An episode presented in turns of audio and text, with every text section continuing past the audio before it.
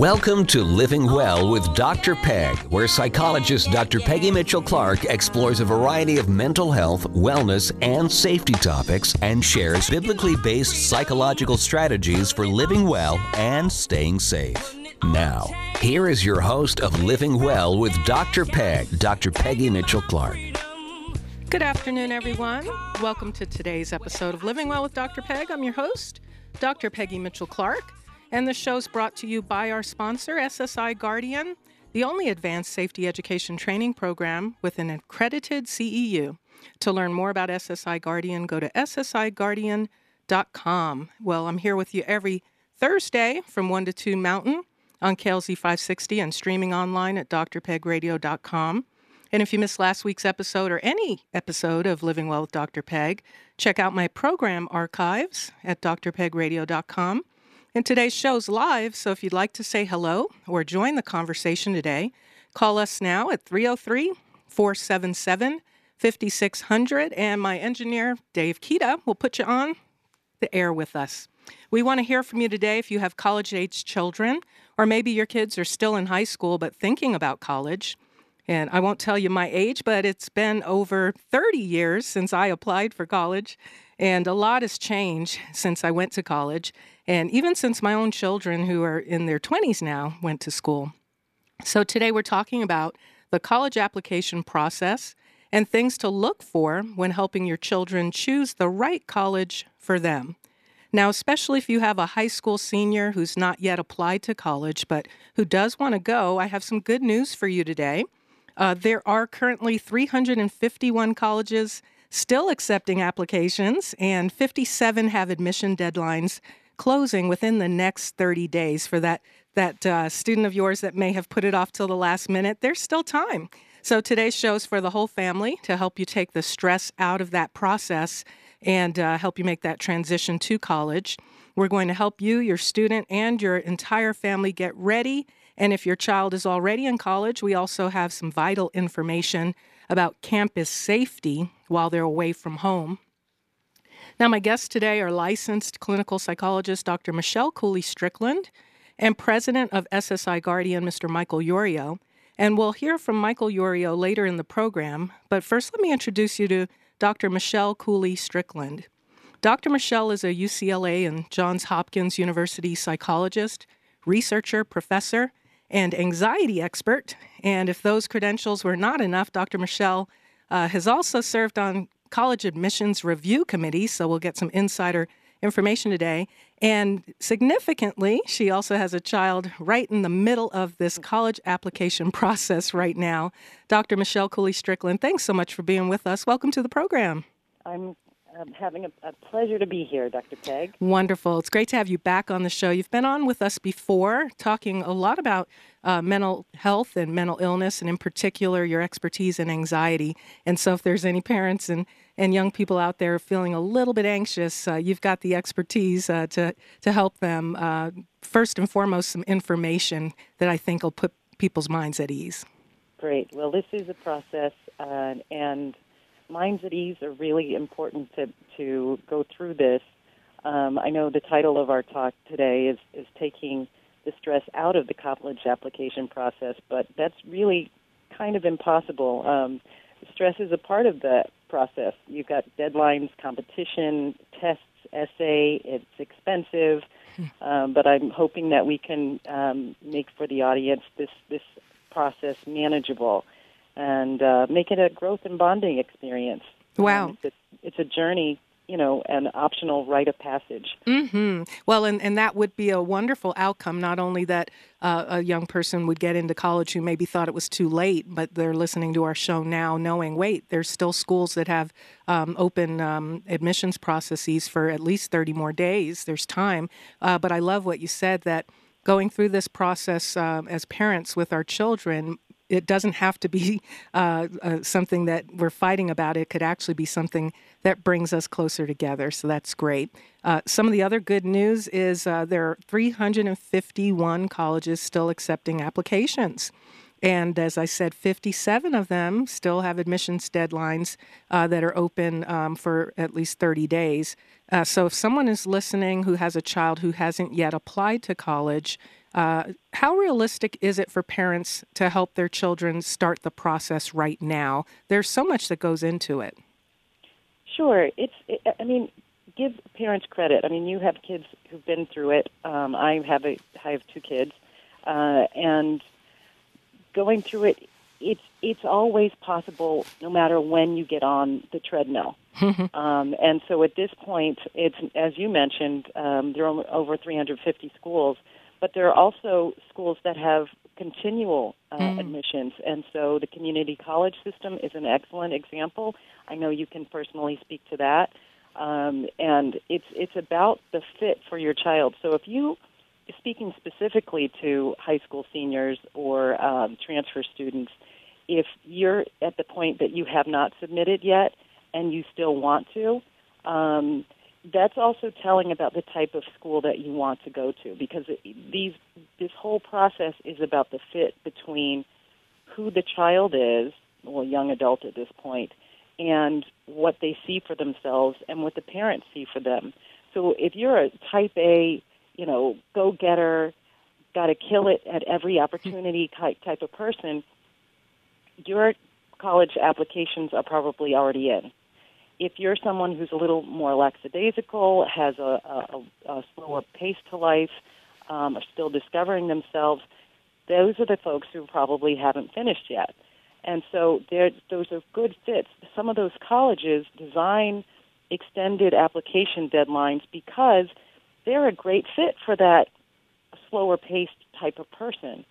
Um, and so it is about discovering what's good for you. Um, and so my daughter is applying to a variety of application deadline schools. And she's a high school senior now. Yes, mm-hmm. yes. So not a, not all of hers are due yet. Um, many have been um, submitted, and um, and we submitted some early. Some we submitted the day before mm-hmm. the deadline, which we can talk about the pros and cons of that, mostly cons. uh, But, um, yeah, so um, it depends on what you want to chat about. But there's, it's never too late. They're already thinking about it. I mean, if you have a five-year-old and mm. you drove past the campus and you say, oh, look, there is um, Johns Hopkins University. Or, you know, it's a, it's a, we have, give parents credit and kids credit that this is, if you're in the U S, um, this is part of what we do. Where most of the public uh, and private and parochial schools are college preparatory high schools. So they're preparing the students for the college application process. Some that's a good fit. Some won't go to college or will delay their going to college. Uh, so recognize that this is all about fitting who that your your child is, who you as a person are, with Um, the system that is higher education. Mm-hmm. Well, that's such a wonderful uh, point there, Doctor Michele, about finding what's a good fit for your child, because there there's so much pressure out there. There are so many expectations out there. There's even stereotypes and, and kind of the, the shoulds. And mm-hmm. so it really is about knowing your child well and helping them to discover who they really are and what works for them, and then finding the right school that fits them. And there are so many different uh, options, as you point out, that there really is something for everyone. Uh, you you mentioned um, my connection to the community college system, mm-hmm. both in Virginia and here in Colorado. I taught for many, many years at a community college or at different community colleges, mm-hmm. and even some of the top students, for whatever reasons, go to community colleges. And, you know, back in my day, they had a reputation that it's only the kids who can't get in. Mm-hmm. But there are a variety of reasons why someone might even uh, delay. It could be financial. It could be they prefer the smaller class sizes. Could be they have some vocational technical programs that are really what they want to do. And so we have um, a range of options for, for children, for young people. And I uh, appreciate what you're saying. It's really finding what's going to be the best fit for them. Uh, you talked about uh, exposing children to different colleges at a really young age, even if you live in a community where there are different colleges and universities, simply just pointing them out as you drive by. Uh, what would be some other ways to expose a child to different colleges, and, and how important is that really? It is. It is important. I think um, exposing, you know, as you, if you have any child, I mean, old enough to walk, um, you should if you imagine them as someone who would benefit from a, a bachelor's or match, uh, bachelor's degree, should make it a part of your vacations, your trips. Um, if if there's uh, a university close by that you think that might fit for my child, or let's just explore. Sign up for a tour. Um, online, it's really easy to register for a tour. Some are more popular than others, so um, plan in advance. Um, of course, if you have high school students, uh, I guess I started. We started more officially when uh, my older daughter was in the eighth or ninth grade. Just taking the opportunity. If you're if you're traveling, you know, you go to museums, you go to the hot tourist destination spots. Make it a point to throw in a university uh, as part of your travel trips, so that your student is exposed um, and starts to get a sense of what it is that they're interested in, what speaks to them. I always say when you have a college campus visit, even uh, when you're selecting high schools, if you're applying to high schools, that school should speak to you. Look at the students there. Are they the type of person you as a student would want to be? Are they the types of students that you, you would want your child to become? Uh, is that an environment that feels like they would nurture and, and help your child to become the best person that they could be? So that's that's a that's an actual. I feel the best way to do that is through a, a campus tour, whether it's self-guided or using um, uh, the the campus uh, guides. Um, but there also there's other opportunities which are um, affordable to everyone, which is the uh, virtual tours, and that's something that Doctor Peg wasn't available to you and me when we were applying to co- colleges. But you can literally, on most campuses, take a tour online um, and uh, get a description, a walkthrough of uh, what's available on the campus. And what's interesting and it's changed since since you and I applied to schools is that um, that they track. Many of the colleges track the amount of time, whether you you visited their sites, the amount of time that you spend on them, what you, you investigated, and they count that as part of your, uh, quote, demonstrated interest hmm. in their college. So the colleges don't want to just see that you apply to them because it's a name college.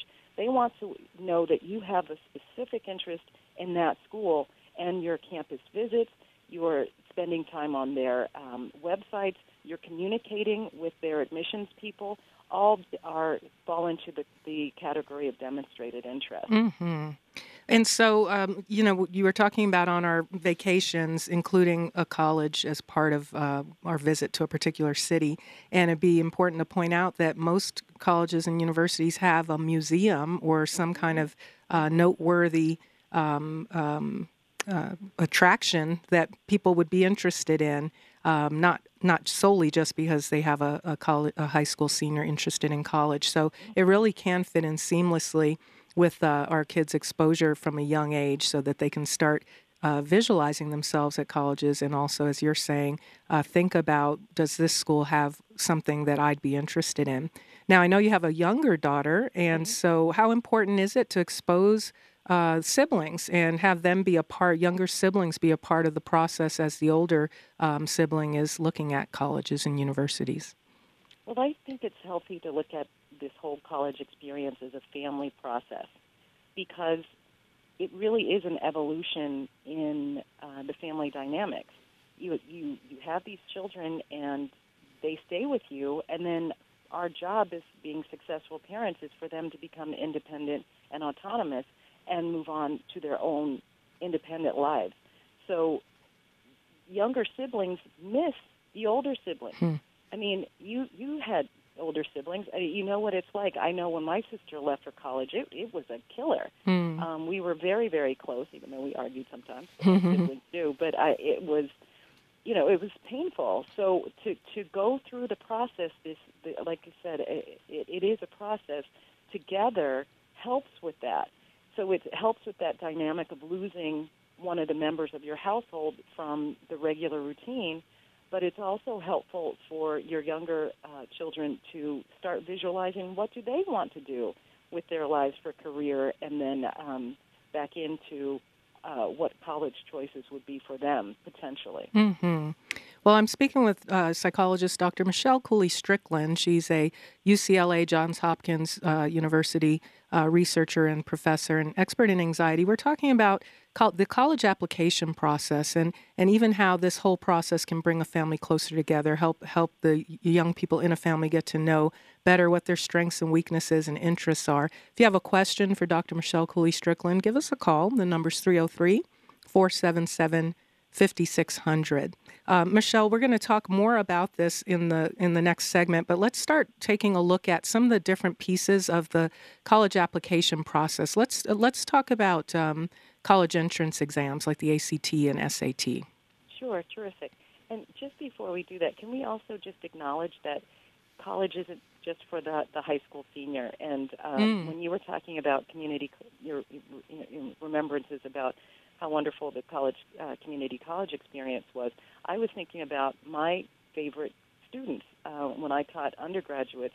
They were not the students who were straight out of high school. They were the returning students, the, the mothers who had been ho- homemakers or the military persons who were wanted to get a bachelor's degree, or older people who were returning to school for the, either for the first time or to finish a degree or to try something new. So we're talking not only to those high school students, but also adults who might be interested in in, uh, return, in going to college themselves. Mm-hmm. Well, Doctor Michele, thanks so much for that reminder, because uh, that really is important. Uh, we're we're speaking to parents who have younger uh, children at home, as young as middle school, whom you might start exposing them to the college experience, and certainly high school sophomores, juniors, and seniors. But also there are adults out there who are thinking about going back to college, and this information is relevant for them as well. We're going to talk a little more about uh, the process, college entrance exams, the A C T, the S A T, what's the difference and why we need them.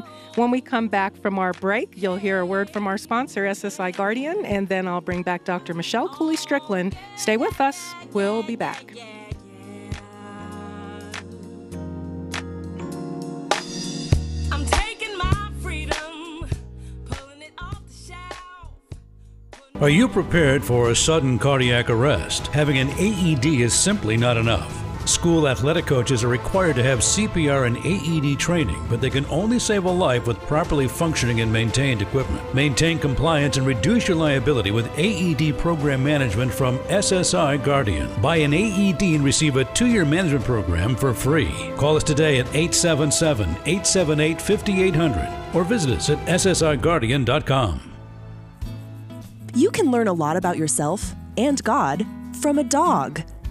When her children asked for a dog, this mom got them gerbils. So imagine their surprise, and hers, when she adopted an abandoned dog that she met in Dallas, Texas, just one day after her divorce. In a way that only God could orchestrate, her spur-of-the-moment decision to take in a little dog she named Dallas was just the beginning of a seven-year journey that transformed her life and taught her to see herself and God in a whole new light. Read Doggy Tales, Lessons on Life, Love, and Loss I Learned from My Dog, a delightful and heartwarming book by psychologist Doctor Peggy Mitchell-Clark. Part memoir, part Christian inspiration, Doggy Tales is a must-read for anyone who wants to learn to recognize God's voice, even in the most unlikely places. You'll laugh, you'll cry, and you'll love Doggy Tales. Go to D R peg radio dot com slash books to purchase your copy today.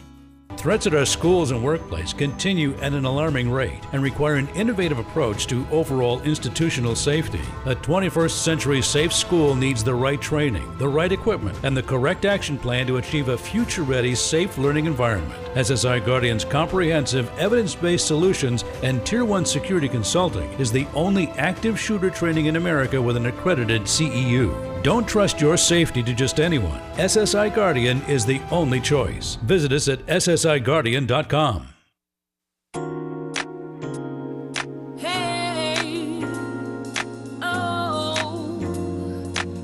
Welcome back, everyone. Thank you for tuning in to Living Well with Doctor Peg. I'm your host, Doctor Peggy Mitchell-Clark, and as we're starting the new year, maybe you or someone you know needs to jumpstart your goals. If so, I'd like to invite you to my Do Something Different for Change workshop on Saturday, February seventeenth, twenty eighteen, from nine to one.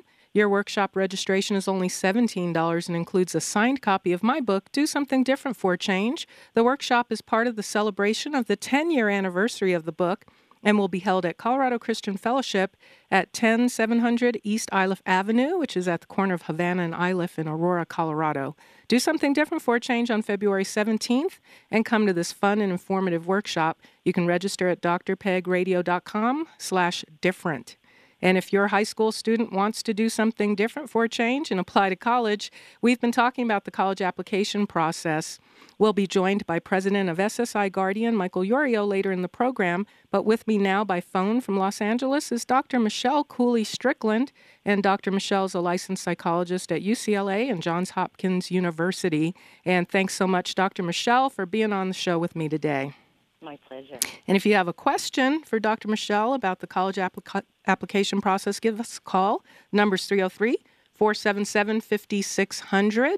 And uh, Doctor Michele, uh, how can listeners get in touch with you if they want to reach out? At real optimal living dot com. Mm-hmm. Okay. My, uh, yeah, my website. Wonderful. And I'll have yeah. a link to real optimal living dot com. on my website, D R peg radio dot com. And if you want to share this interview with someone, and we were talking about how it's not just young people, it's older adults of all ages, especially we see, see uh, older students, non-traditional students uh, at community colleges. But uh, my, my engineer, Dave, was telling me that he was in his late twenties when he went back to school and uh, was at Metro State University of Denver. Uh, so if you want to share this interview with someone you know, or if you missed last week's episode or any episode of Living Well with Doctor Peg, go to the program archives at D R peg radio dot com. Uh, so, Doctor Michele, we were talking about those uh, college entrance exams. Uh, they've been around as long as uh, as uh, long as I, you know, back in the day when I was applying to school. They're probably not going anywhere. Talk about the A C T, the S A T, and um, which one should should people take, and do we really need them? Well, if we want to get into college, for most of them, we need them. There's okay. actually a trend, though, Doctor Peg, uh, for some schools to start not requiring um, the college entrance exams. So if you're one of those that doesn't test well or testing anxious people, mm-hmm. um, you should, in part of your college application selection process, uh, consider schools that, that don't require them. For the majority, though, um, they still require either the S A T or the A C T. The S A T is the Scholastic Aptitude Test that most of us are familiar with, uh, and the scores range from four hundred to sixteen hundred. And, yes, some people do get that sixteen hundred, and, of course, some people do get that four hundred. So if uh, most people fall in between, it tests reading, writing, and language, and then math. So it has three components, versus the A C T, which the scores range from one to thirty-six, and it has four components, English, math, reading, and science. Now, what you see is the difference is, major difference is that the, the S A T does not um, include science. The A C T is the one that includes science. The S A T has a little more um, reading, and um, but the S A- A C T allows you to use your calculator on all the math components. The S A T lets you use them on most, but not all. Um, both have the optional essays and uh, specific subject tests, uh, and both are equally fun. Mm-hmm. Uh, there's a, a, there's a way, what a lot of the high schools do is have students take the practice tests of both the A C T and the S A T, and then figure out which one is the best for the student. So mm. you can compare the different practice scores. These these scores don't count towards anything. The colleges don't see them. Um, they do, however, uh, impact merit-based scholarships, because if your scores are on the high end, you kind of get flagged and, um, and uh, targeted for some merit-based scholarships.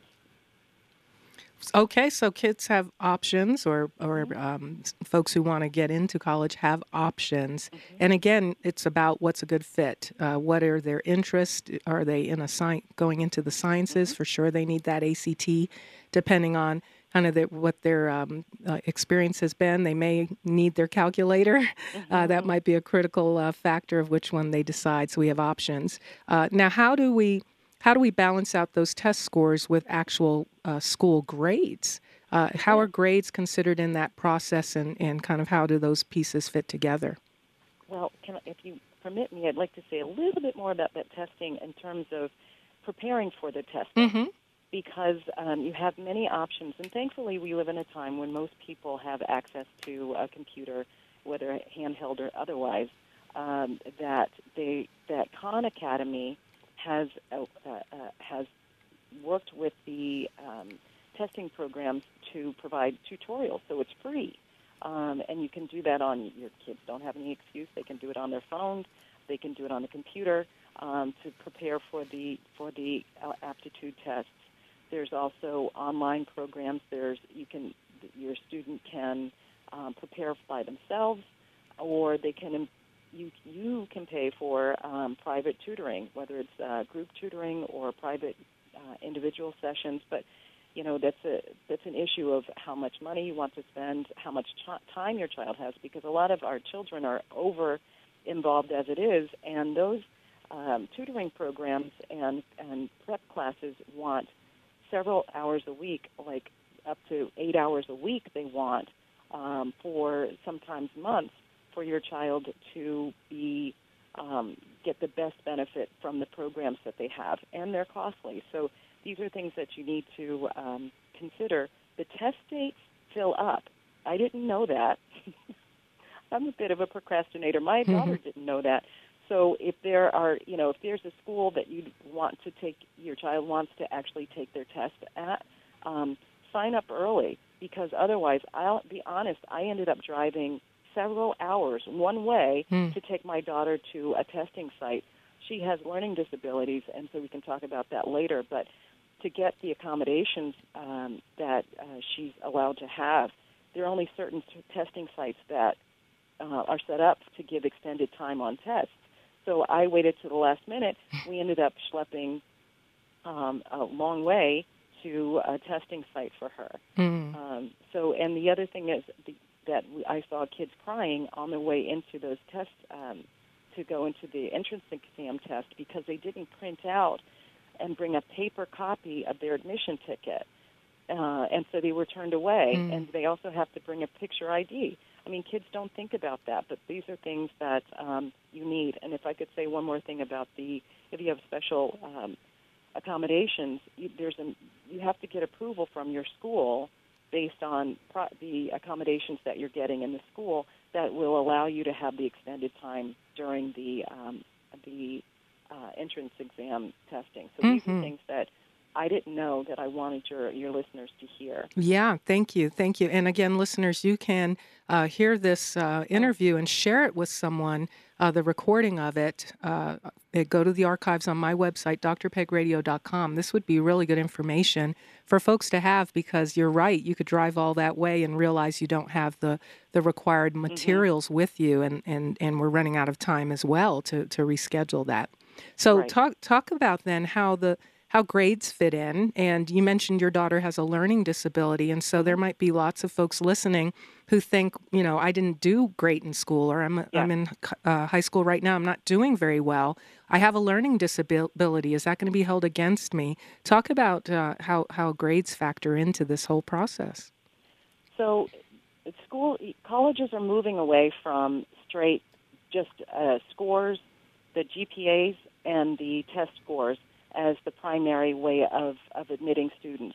Many of the schools, and again, this is a, a fit issue, are looking at the whole student. Mm-hmm. And so we talked about the, the, the aptitude scores, but the G P A, I'm telling you, to help yourself, um, students uh, and parents, do your best, especially in the tenth and eleventh grades. Mm-hmm. They're crucial.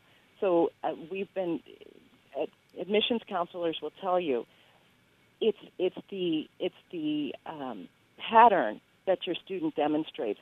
So they they uh, adjusting to ninth grade wasn't so easy maybe, but tenth grade they they um, were made much improvement, and eleventh grade they killed it. Mm-hmm. That pattern is going to help you.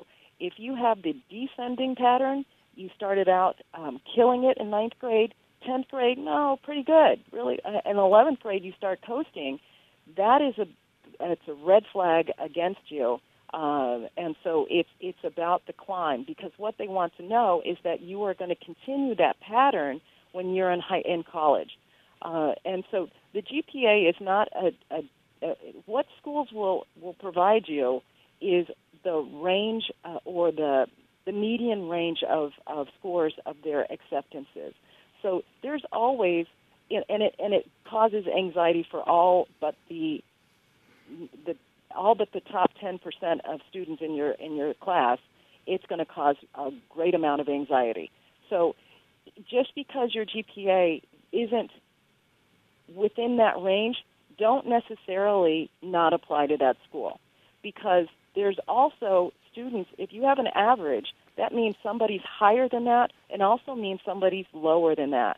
So if your other elements really make you a great fit for that school, go ahead and apply anyway. I mean, the worst they can do, least they can do is is tell you no, and you're no worse off than you would be if you never applied. Mm-hmm. And so they're looking for well-balanced students. Of course, the better your grades, the better your chances, but grades are not everything. Test scores are not everything. Uh, what's the role of sports and extra, extracurriculars and community volunteer work and that kind of stuff in getting helping students uh, be admitted to college? Critical. Mm-hmm. Um, it's critical. I mean, honestly, if you have a G P A of four point two five and you have a fifteen ninety-nine on your S A Ts, really maybe not nearly as critical. But if you go to these uh, uh, college admission um, seminars, they're going to say, look, we want students who are going to make a contribution to our community. And that means a diverse body of students. So, yeah, killing it with grades and S A Ts is super, but if that's all you did and you didn't make a contribution to your campus, you had four years in high school to, to mm. make a difference, you're not as you're not as desirable as someone who has a lower, you know, a slightly lower G P A um, and slightly lower test scores, but is president of this and volunteered for four years at that. Um, and so these, they want to see what you're going to contribute to their campus. So there's also not just that you did a, you know, it's not volume of activities, it is depth of activities. Mm-hmm. So you were you were four years on the track team. You were you volunteered for X community group for four years and you were unpaid, or um, you started as just a regular member of a club, and then you became an officer, and then you became president. You know, it's that kind of stick-to-itiveness, not the flighty, oh, my goodness, I'm about to apply to college. I better start putting some, you know, getting involved in some activities. They notice that. So it's about it's it's about demonstrating that you are a part of a community and making a difference. Right. And, and Doctor Michele, that seems to be one thing that stands out that's really different today than perhaps mm-hmm. back in our day, mm-hmm. where uh, you could be, you know, a great student, great S A Ts, and maybe, you know, I played in the marching band, you know. Mm-hmm. Um, mm-hmm. That kind of thing would be enough back in the day. Uh, but one of the things that you're highlighting is it's not enough just to be in a club. They want to see that you've started a club based on a need, or as you said, you know, stuck with it for a long time and became an officer. Uh, so it really, it really is different today than it was back in our day. Uh, way more competitive, mm-hmm. and at the same time, though, there's a lot of resources. Uh, yeah. We used to have our high school counselor, you know, the guidance counselor, but today they they even have uh, personal college application advisors that some families are paying companies uh, to, to work with their student, um, not just in their junior year or senior year, but uh, from the beginning of high school. Can you talk about that a little bit? Yes. One of my friends is, in fact, one of those. Mm. She was the college counselor for a very, very large parochial school here in Los Angeles, and uh, and decided to go out on her own. And it's quite lucrative, which means on our parent end, it's quite mm-hmm. costly. Mm-hmm. Um, but, you know, part of what the, the essence of what we're talking about today is making the process less stressful or making it manageable. Mm-hmm. And if you have dynamics where you and your child are butting heads, you know, a third independent, objective, knowledgeable party really can help that process by saying, okay, let me speak to you, parents, and let me speak to you, Um, student, and that person is a resource for for both both groups, um, who's knowledgeable and really has the best interest of your child at heart. Uh, I think I, I think they're beneficial. I mean, and and they can structure, you know, whether it's a one-time meeting with them or an ongoing, as you say, for years. uh, process. Um, so some college counselors at your high schools aren't maybe fans so much because they might provide contradictory advice, but you have to, to make the best decision for your child, knowing whether if you have a self-starter child, you might not need that, that um, private counselor. If you have a, st- a child who's lackadaisical and uh, and deadlines don't really mean much to that person, you know, you might need that other person, so you're not the constant nag about have you written your essays yet. So there, there's help for everyone, and again, it's knowing your child, helping your child uh, really know themselves and kind of reflect on uh, what their strengths and weaknesses are, what they're looking for, what their passions are, and finding the right resources uh, to help them uh, get the outcome that they're desiring. Uh, we're going to be talking with um, um, Michael Yorio. Will come into our conversation after our break uh, to talk about campus safety. Mm-hmm. Um, and that's that might be one of those critical factors in selecting a college that uh, parents may prioritize over students. But you told me that your daughter was interested in safety. When that was an important factor for her in selecting the college of her choice. Yes, there, there are multiple elements. And, and I was surprised that that was an issue for her. But on... Um, at multiple campus visits, she would ask questions pertaining to: Are there, is there, um, are there walking services if you work mm-hmm. late at night? She's an artist, so she works till late hours at night, and she wants to know: Are the buildings locked? Mm-hmm. Um, if I need to be have an escort, is that possible? Is there a cost? What if I'm off campus? Um, how quickly do you have responses? These little blue light boxes mm-hmm. um, that Michael will probably talk about. How um, how available are they, uh, and so what rates of safety are there?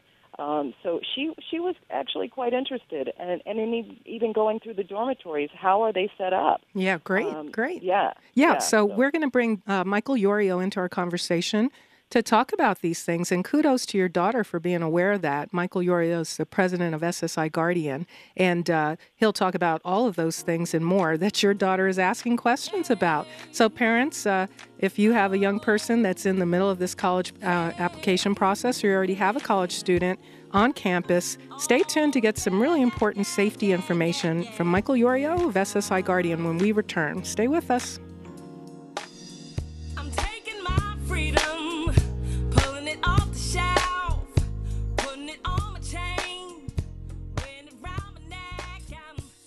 Schools are increasingly adopting twenty-first century learning strategies. However, safety largely remains absent from the conversation, and fragmented efforts continue, allowing for security gaps. Studies show effective learning can only exist when students and teachers feel safe. As the industry leader providing innovative educational solutions for more than fifty-eight years, School Specialty has created the twenty-first century Safe School, which aligns next-generation learning best practices with proven safety solutions focused on the mental, physical, and emotional well-being being of every student, teacher, and school employee. From early childhood solutions to advanced training for teachers and administrators, the twenty-first century Safe School is the most complete and comprehensive approach available to schools and universities. As a parent, you have every right to demand that your child is afforded the safest environment. Take action today by calling us at eight seven seven, eight seven eight, five eight zero zero and learn more about this innovative approach at S S I Guardian dot com.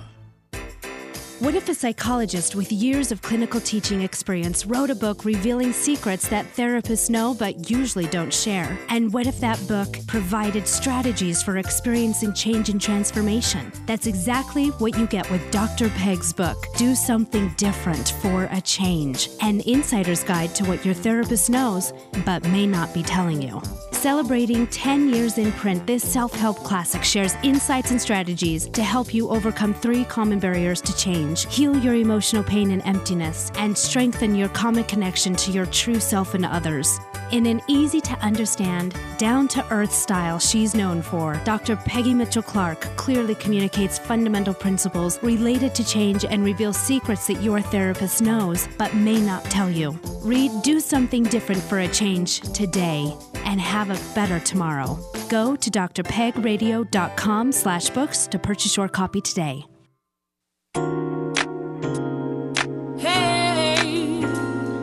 Welcome back, everybody. I'm your host, Doctor Peggy Mitchell-Clark, and I've been speaking with Doctor Michele Cooley-Strickland about the college application process, how to reduce your stress and anxiety around it, and even use this process to draw you closer to your child. And also the information we're sharing is for adults as well who may be interested in going to college as an older person. Uh, if you'd like to share this interview with a friend, go to D R peg radio dot com for the program archives. And if you want to start the new year off right, attend my February seventeenth Do Something Different for Change workshop and get a free copy of my book with your registration. Go to D R peg radio dot com slash different to register today. Well, thanks so much, Doctor Michele, for sharing so much good information with us today about this process. It's been my pleasure. And I'm going to ask you to stay on the line in case our listeners have some questions for you. Uh, and we're going to bring Michael Yorio into our conversation. And again, we're on live today. You can give us a call at three oh three, four seven seven, five six zero zero if you have a question for Doctor Michele or Michael Yorio. And Michael Yorio is the president of S S I Guardian, a full-service safety and security company that has set the new standard in advanced safety education training. Michael Yorio, thanks for joining us today. Welcome back to the program.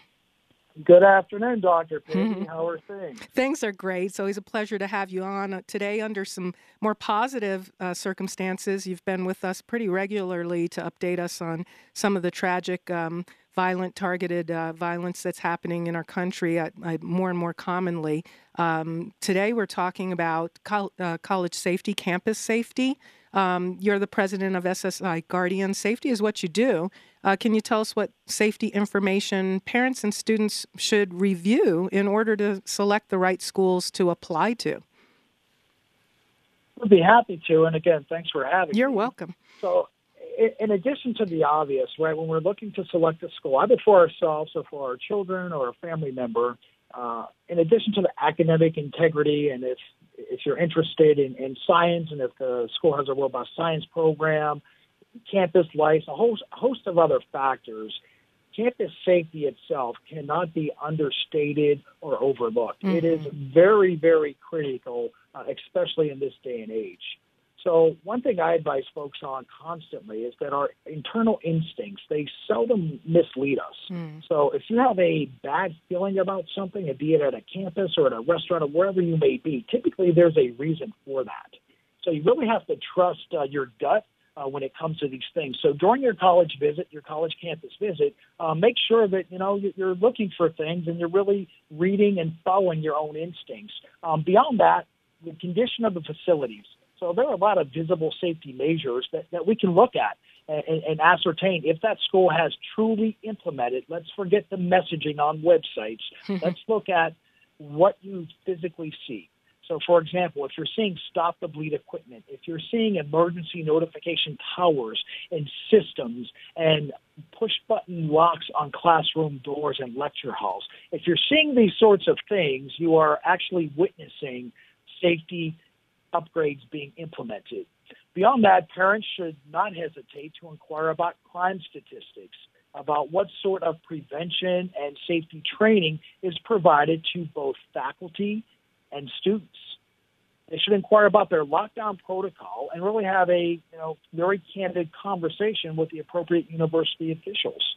But b- before doing any of this, parents and students um, should conduct their own due diligence. So upping their game, making themselves more aware so they can ask really good, well-thought-out, educated questions.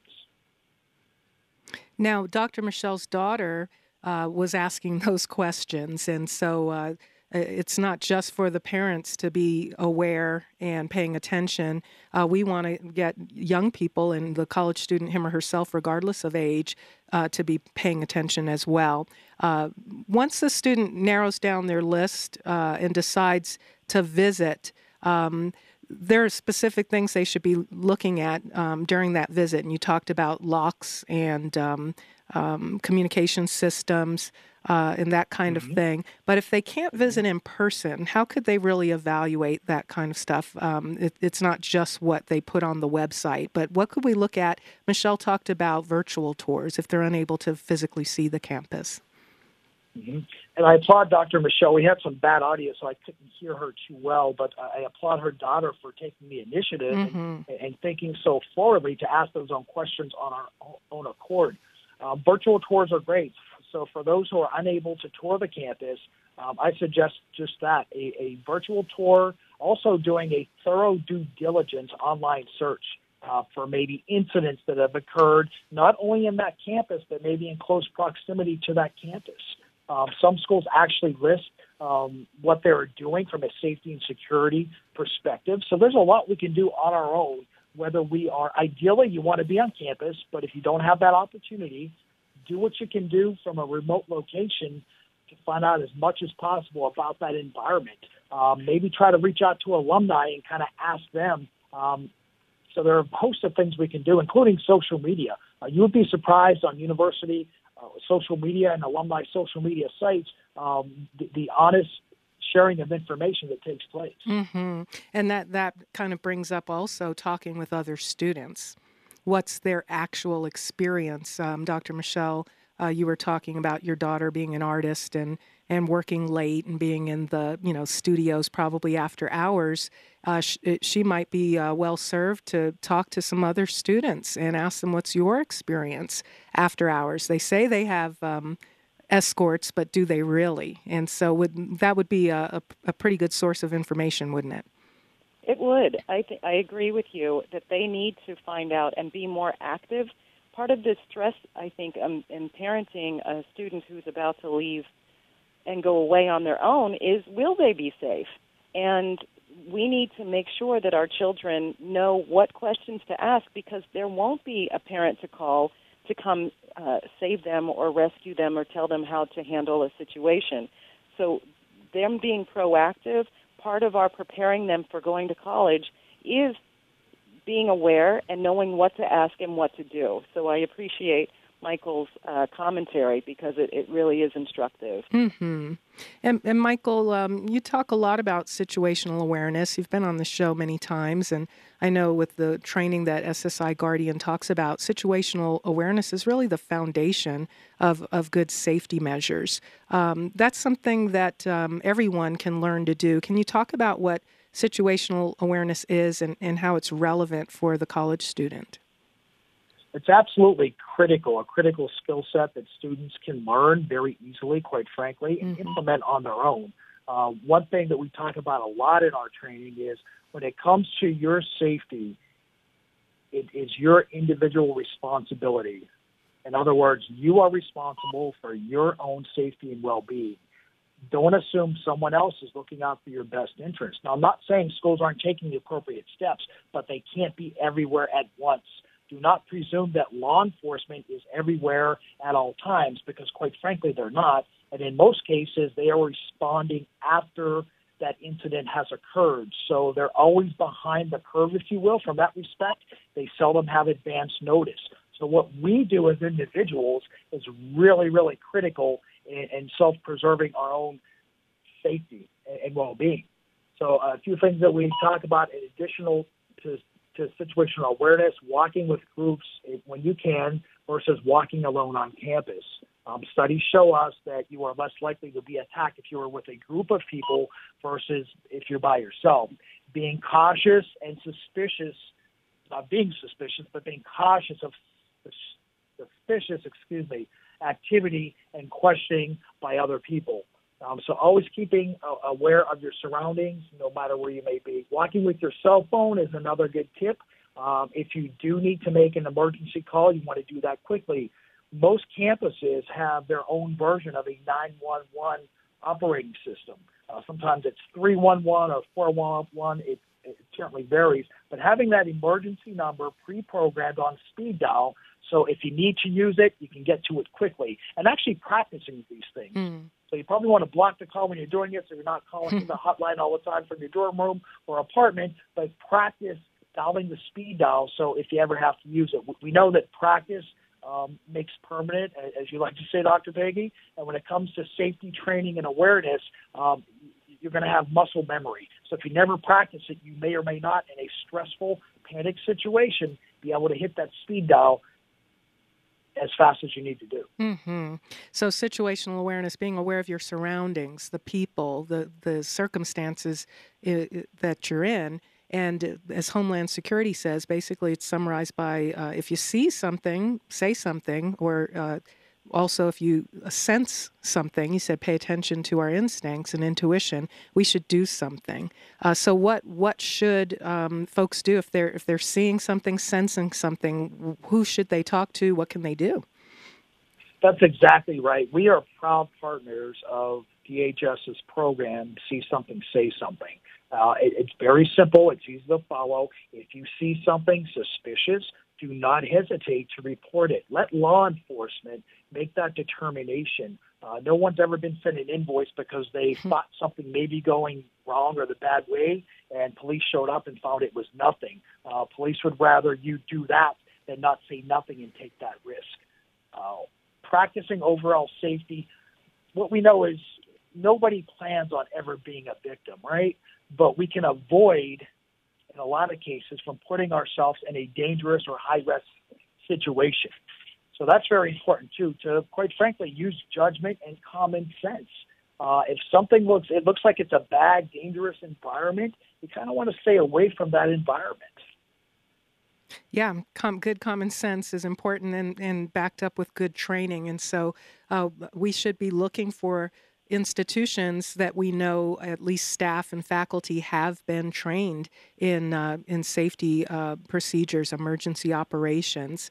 Uh, let's let's talk about from a, a student perspective, um, living in a residence hall versus a student who's commuting. Uh, are there specific things that uh, the student who lives on campus should be paying closer attention to uh, versus the student who's commuting, or is it pretty much all the same?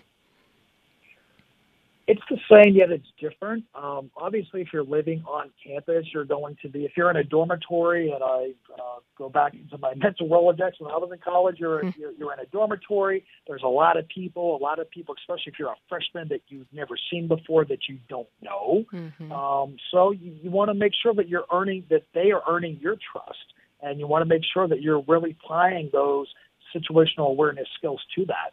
Uh, you want to make sure that you're not freely giving out, and it's, sometimes difficult to do in a, a, a social environment like a college campus, that don't just give out your number or your email to anybody. Uh, make sure that you're, you know, you're really looking out for yourself. If you're commuting, you have the obvious additional threat of if you're driving or taking public transportation, that there are additional threats that are unique to those transportation modes. Mm-hmm. Now, I've had you on the show um, several times in, in recent months, Michael, to talk about Um, targeted acts of violence, active shooting incidents, even, um, you know, vehicles now being used as weapons uh, in large public outdoor spaces. Uh, we've had campus shootings in the past, you know, notoriously uh, Virginia Tech. Um, I had Lisa Hamp, who was a survivor of Virginia Tech, was on the show with you um, several months back. Uh, when when a campus shooting occurs, and we pray it wouldn't be at a campus where we have our children, uh, but they're happening at such an such an alarming rate. Uh, what guidance can you give um, if there is a targeted attack of violence? We're talking about some preventative measures and situational awareness, but what do folks need to know, and what can put parents' minds at ease? Um, that if their child is, is prepared and equipped, that if something does happen, what can what can they do? What should they do?